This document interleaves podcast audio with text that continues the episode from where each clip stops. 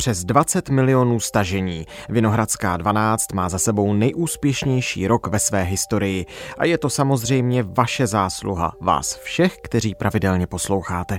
Jsem vám za to strašně moc vděčný, za celý tým moc děkuji za důvěru a těším se na další společné minuty.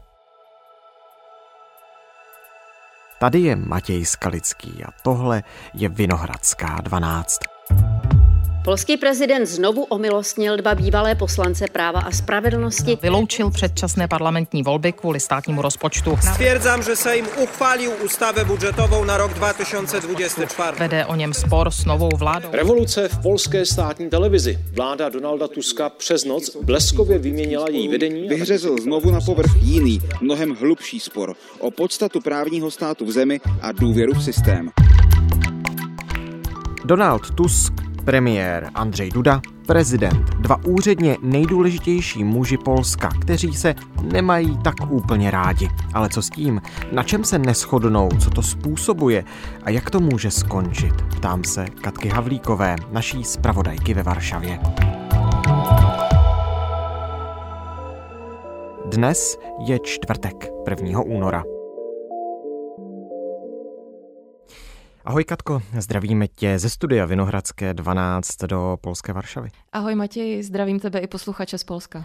Tento týden byl poslední den, kdy měl prezident Andřej Duda dostat na stůl zákon o rozpočtu na letošní rok. Premiér Donald Tusk varoval, že když mu ho Duda potom nepodepíše, takže hrozí Polsku předčasné volby ale není to to, co by právě třeba Duda chtěl? Ústava budžetová to je přede wszystkim odpovědnost rządu. Navíc Duda ten zákon od vlády dostal, ale poslal ho na ústavní soud. Dalo se tohle protahování od prezidenta čekat? Jedinou kvestią, kterou prezident může i powinien rozpatrywać, je kvestia... On i předem avizoval, že vlastně bude celý ten dokument analyzovat a zkoumat, jestli je, jak on říká, pro Polsko eh, dobrý, jestli je pro dobro Poláků. Żeby rząd mógł odpovědně budžet realizovat. Ze strany Donalda Tuska ten výrok o těch předčasných volbách můžeme brát asi jako takový protiútok, protože dosud Andřej Duda, prezident, dělal ty silná gesta a různé reakce na ty dosavadní kroky současné vlády, která vládne něco přes měsíc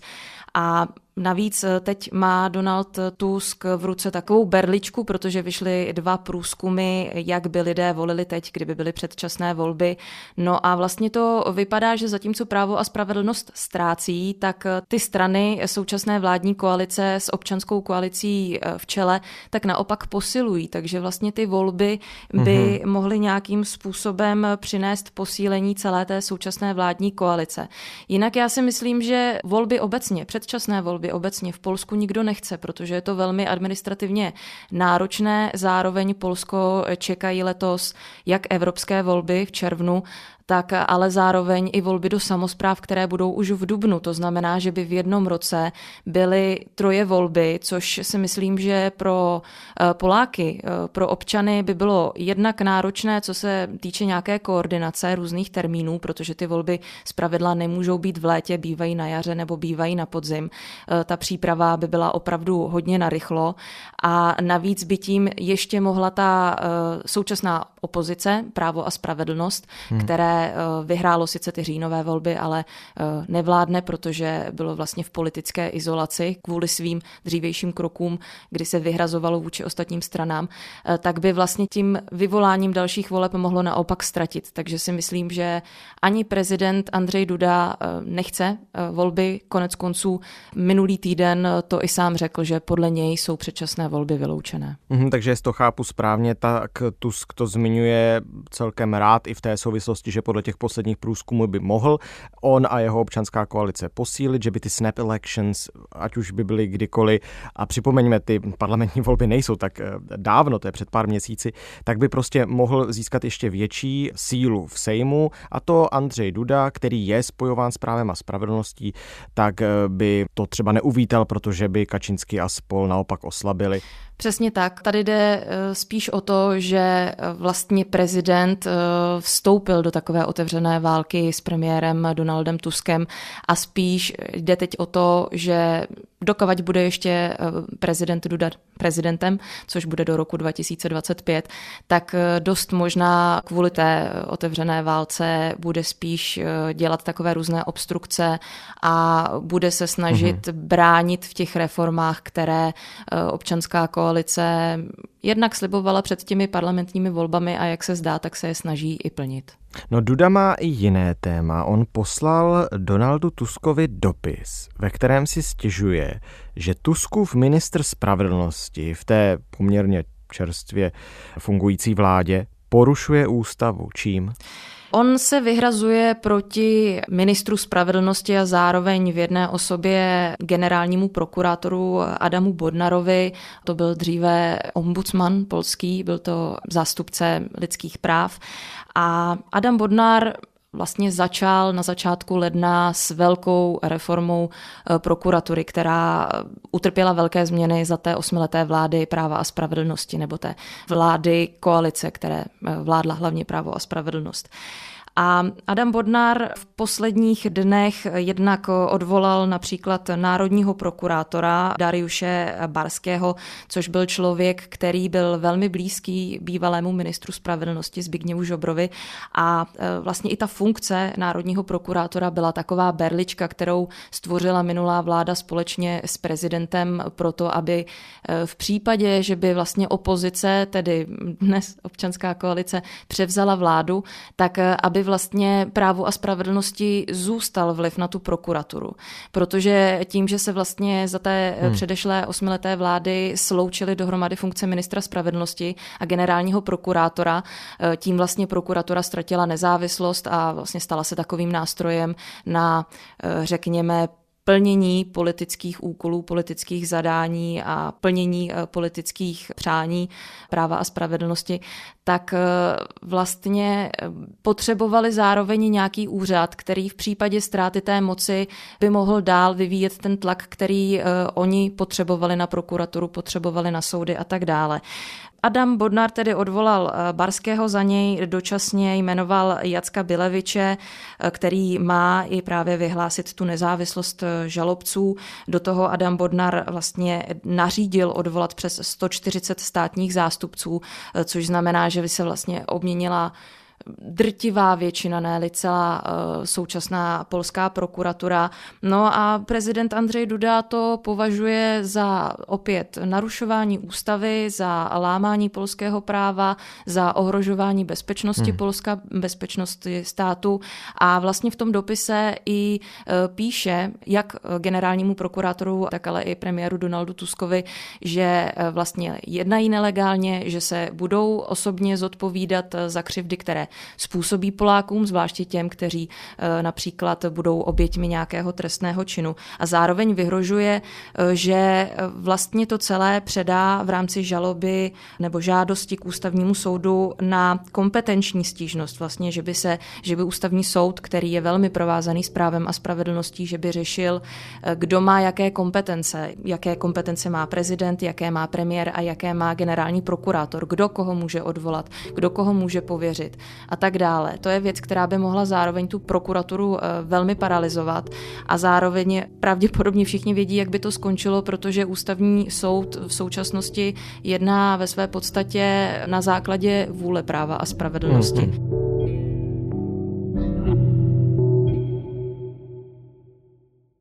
No, vypadá to skutečně, že tihle dva pánové si teď v současném Polsku nic nedarují. Jak bys ty vztahy mezi Dudou a Tuskem charakterizovala od doby, kdy byly ty parlamentní volby nebo ty volby do Sejmu na podzim, kdy jsme spolu i my dva naposled mluvili, je to skutečně teď na ostří nože a graduje to napětí nějakým způsobem? Mě na začátku překvapilo, jak vlastně poklidně ten vztah vypadal. Samozřejmě musíme asi nejdřív připomenout, že prezident Andřej Duda ignoroval ty výsledky voleb a ano, právo a spravedlnost sice volby vyhrálo, ale jak už jsem říkala, bylo v politické izolaci, to znamená nenašlo koaličního partnera. Eh, on přesto eh, Mateuše Moravěckého, bývalého premiéra, opět pověřil premiérem, nechal ho sestavit vládu. Ta vláda nezískala podporu v Sejmu a až vlastně v prosinci eh, jmenoval vládu Donalda Tuska. Takže tam bylo obrovské prodlení, obrovské spoždění před tím, než vlastně ta vláda kolem občanské koalice nastoupila k moci. A chvíli to vypadalo, ale opravdu jenom chvíli to vypadalo, eh, že by všechno mohlo jít, tak říkajíc, směrem nějakého kompromisu, že by se mohli prezident a premiér domluvit na těch různých zákonech. Příkladem bylo třeba i podepsání zákona o znovu financování umělého oplodnění in vitro. Ale jak jsem říkala, trvalo to jenom chvíli, necelý týden po tom, co se vláda Donalda Tuska ujala té vlády, tak nastal velký zlom a to v podobě změn ve vedení uh, národních médií, dříve veřejnoprávních médií, TVP, Polského rozhlasu a agentury PAP, což rozpoutalo opravdu tu otevřenou válku mezi prezidentem Andřejem Dudou a jednak ministrem uh, kultury uh, Šenkevičem, ale hlavně premiérem Donaldem Tuskem, který se celou dobu zastává těch změn v médiích. A promiň, a v těch veřejnoprávních médiích, nebo ta revoluce, která se tam teď odehrává, tak Duda v tom má nějaké slovo jako prezident. Vím, že ten postup vlády vlády kritizoval ve svém novoročním projevu? No, on upozorňuje na to, že podle něj je to protiústavní, což je i věc, co si myslí část právníků. Ono je to obrovsky uh, složitý spor, protože vlastně minulá vláda přetvořila ta média na akciové společnosti. Ta média nefungují tak, jak fungují uh, třeba v České republice, ale jsou to opravdu společnosti, které jsou financované jak z rozpočtu, tak z koncesionářských poplatků, tak z reklamy. A ministr kultury využil takovou takovou berličku, že tomu odvolání toho vedení použil právě zákon o akciových společnostech, protože ministerstvo kultury je jediným vlastníkem těch akciových společností. Takže eh, minister kultury zastává názor, že může odvolat vedení. Nemyslím si, že by tady prezident mohl jakkoliv zasahovat proti tomu, že by měl nějaké pravomoci v rámci médií. On ve své podstatě kvůli médiím zastavil ten první návrh zákona o rozpočtu. Mhm. Kvůli tomu se vlastně schvaluje až teď, protože on vetoval ten zákon o výdajích k rozpočtu. Pravda, to jsme neřekli, to bylo v prosinci už, viď? Ano, to bylo v prosinci, to bylo vlastně 23. prosince. On řekl, že vetuje zákon o výdajích k rozpočtu, kde byla možnost vyčlenění 3 miliard z nějakých cených papírů na financování právě veřejnoprávních médií. A on řekl, že vzhledem k tomu, jak ta média teď vypadají a Eh, on to nazývá převratem a eh, útokem hmm. na svobodná média, takže s tím nesouhlasí, že ten zákon nepodepíše, tím pádem eh, vznikala ta druhá podoba toho zákona.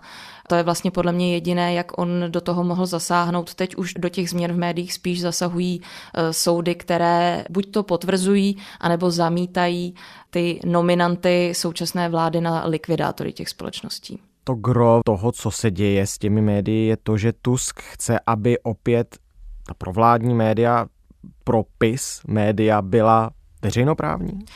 Je to tak, on to tak říká, protože za těch 8 let vlastně ta národní média se stala opravdu tím nositelem propisovské propagandy, eh, vysílali ve své podstatě všechno podle narrativu práva a spravedlnosti. A vláda slíbila, že to změní. Nepodobá se Kaczyńskiemu to, co dzieje się dzisiaj w mediach publicznych, szczególnie w telewizji publicznej. Nie dziwię się. Przez 8 lat przyzwyczajał siebie, Polskę... Že novináři těchto médií a i obsah médií nebude útočit na určité lidi. Łamanie prawa, przepisów, dobrych obyczajów, to jest wszystko po stronie PiSu. Nebude někoho deonestovat, nebude šířit lež. Wtedy, kiedy pravda převáža v życiu publicznym, oni nemají szans. Nebude ukazovat eh, určité události, fakta a témata tendenčně a tak dále. A nastal boj o změnu toho obsahu, která například eh, v rámci TVP se zatím poměrně daří, ale ta média, ta, celá ta situace zatím není uzavřená, je to pořád v procesu. Tady je potřeba asi říct, že eh, veřejnoprávní média v Polsku nikdy nefungovala nezávisle na státu, vždycky to bylo vlastně hmm. taková kořistnická ob oběť těch vlád, které skrze ní ve větší či menší míře se snažili nějakým způsobem eh, šířit ten svůj vliv prodloužená ruka. Tak to máme rozpočet, dopis ministru spravedlnosti, teď národní média a čtvrtý bod, sporný, mezi Tuskem a Dudou. Eh, to mě zajímá. To je totiž zpráva, která se objevila v českých médiích taky eh, na mnoha stránkách případ odsouzení dvou poslanců práva a spravedlnosti za zneužití svých pravomocí. Tam totiž došlo k omilostnění. Tam dokonce došlo eh, k dvojitému omilostnění Fakt? a k jednomu procesu omilostnění. Ale eh, začněme eh, v roce 2007, kdy propukl nebo média odkryla pozemkový skandál, do kterého byla zapletená centrální protikorupční kancelář. Úřad, kterému tehdy řediteloval Mariuš Kamiňsky a jeho zástupcem nebo tím nejbližším podřízeným byl Mačej Vonšik. To byli dva lidé, kteří zneužívali svoje pravomoce, nařizovali odposlechy bez souhlasu soudů, vytvářeli falešné dokumenty. Hmm. Oni měli bojovat eh, s korupcí, ale oba dva s ní bojovali tím, že vytvářeli falešné korupční prostředí, do kterého se snažili povětšinou nachytat eh, tehdejší, ať už koaliční partnery práva a spravedlnosti, hmm. nebo právě eh, oponenty práva a spravedlnosti. No a stalo se to, že v té kauze uvízl tehdejší koaliční partner práva a spravedlnosti Andřej Leper, který nakonec získal v celém tom dlouho se táhnoucím soudním sporu eh, status svědka. Nicméně ta kauza, mediální hon, všechno na něj mělo takový dopad, že on spáchal sebevraždu. Jak Vonšik, tak Kamiňsky byli poprvé odsouzeni, tuším, v roce 2014 nebo 15. Bylo to ale nepravomocně a tehdy se stal prezidentem Andřej Duda a on jim oběma udělil milost. Mm-hmm. Ne abolici, on nezastavil to soudní řízení, protože ještě nebylo ukončené, ale dal jim milost, což je věc, on dodnes říká, že udělal právní akt, který vstoupil do učebnic práva v Polsku. Je to tak, ale spousta právníků taky říká, že to vstoupilo do té učebnice kvůli tomu, že to bylo absolutně chybně pojaté, že on je nemohl omilostnit. Nicméně ten soud eh, rozhodoval dál a v prosinci okresní soud ve Varšavě rozhodl, že ten rozsudek dvou let vězení a ztrát těch veřejných funkcí je pravomocný. No a stalo se to, co, co už všichni máme možná v živé paměti. 9. ledna eh, Vonšik s Kamínským odešli do prezidentského paláce, když už věděli, že vlastně policie je eh, může kdykoliv a kdekoliv zatknout, může si pro ně dojít, což je mimochodem taky věc, kterou zavedlo právo a spravedlnost, že už se vlastně nepovolává k výkonu hmm, trestu, hmm. ale policie dostane eh, zatykač a může kdekoliv, kdykoliv ty odsouzené zatknout. Oni na to dojeli, protože je zatkli v prezidentském paláci. Přesně tak, přesně tak. Prezident tam dojel tři minuty poté, co je policie odvezla. Mm, oba dva zahájili protestní hladovku. Uvolnij Uvolnij Uvolnij média toho byla plná. I Maciej Wąsik, i Mariusz Kamiński e, najpierw byli zatrzymani v Pałacu Prezydenckim. Právo a spravedlnost o nich začala mluvit jako o novodobých politických vězních v Polsku. Kamiński jest więźniem politycznym, czyli osobą uwięzioną przez obecną ekipę rządową že má poprvé od roku 1989 politické vězně. Prezident eh, potom rozhodl požádat eh, generálního prokurátora ministra spravedlnosti Adama Bodnara eh, o to, aby oba dva propustil na dobu vyřizování milosti domů, což Adam Bodnar neudělal, doporučil je navíc neomilostnit oba dva muže, ale prezident nakonec, po té, co se několikrát scházel s manželkami obou těch politiků, tak je znovu omilostnil, takže v případě případě Vonšika a Kamínského jsou to asi jediní Poláci, kteří dostali dvě milosti eh, od prezidenta. Tím ale se také říká, že vlastně prezident tím přiznal, že oba dva byli pravomocně odsouzení, což eh, do té doby samozřejmě odmítal.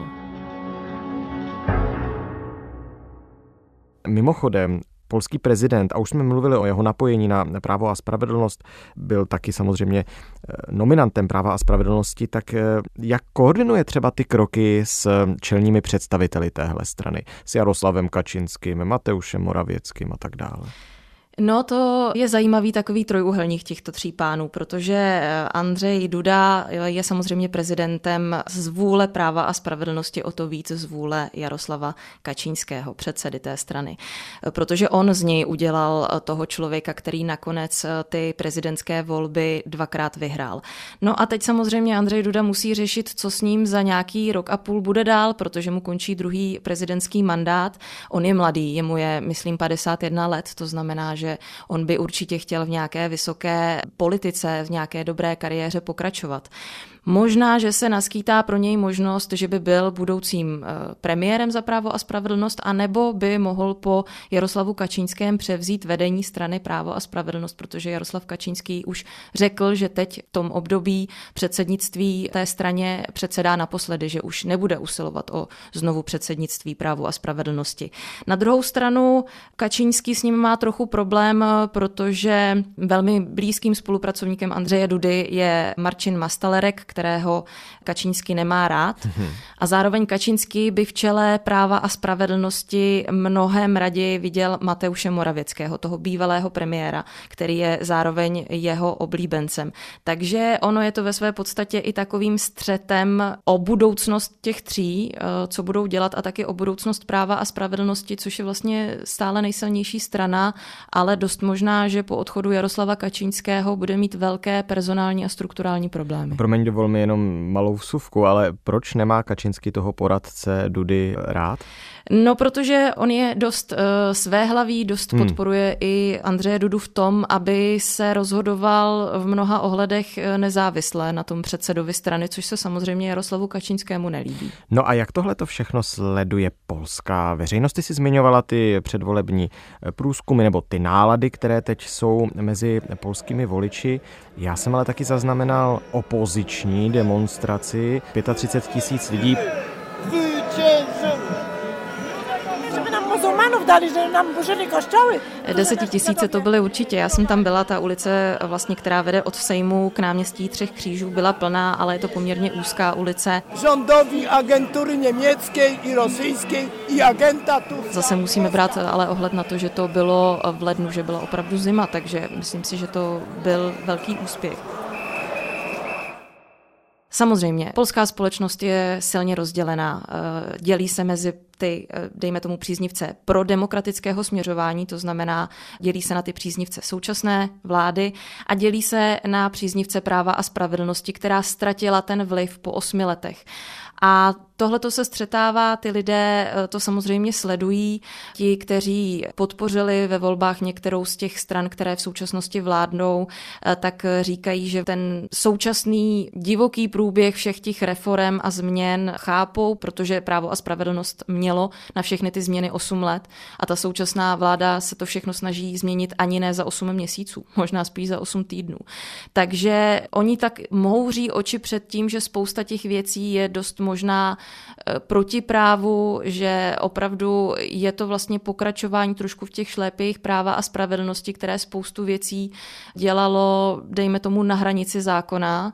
Toho teď využívá samozřejmě i současná vláda, která se ale snaží být trošku transparentní, snaží se to vysvětlovat a tak dále, ale jakákoliv změna, ta velká změna, které zatím probíhají právě před těmi dubnovými volbami, tak to samozřejmě s nelibostí sleduje ta strana Právo a spravedlnost a její podporovatelé, protože ty si myslí, že tím se vlastně dostává Polsko Eh, na nějaké cestí, že to už nebude bezpečná země, že to bude země, kde se nebude myslet na lidi, že to bude země, kde budou vládnout elitáři a bude to země, která bude plně podléhat Evropské unii, což je pro právo a spravedlnost obrovský strašák. Je to vlastně srovnatelné ve spoustě ohledech pro ně s třetí říší, často to tak i přirovnávají. A zároveň tady se velmi umně využívá nějaké rétoriky toho, že ta současná vláda třeba jedná i na objednávku Ruska. Ruska. Hmm, hmm. Katku, budeme to určitě sledovat. Moc díky, že jsme to teď mohli společně probrat. A já myslím, že se máme na co těšit. Děkuji za pozvání a hezký den. Tohle už je všechno z Vinohradské 12, z pravodajského podcastu Českého rozhlasu. Dnes s Katkou Havlíkovou, naší spravodajkou v Polsku, probrali jsme řevnivost mezi pány Dudou a Tuskem. Prezident a premiér totiž nevynechají jedinou příležitost ke konfliktu. Tolik k Polsku, příště zase o něčem jiném.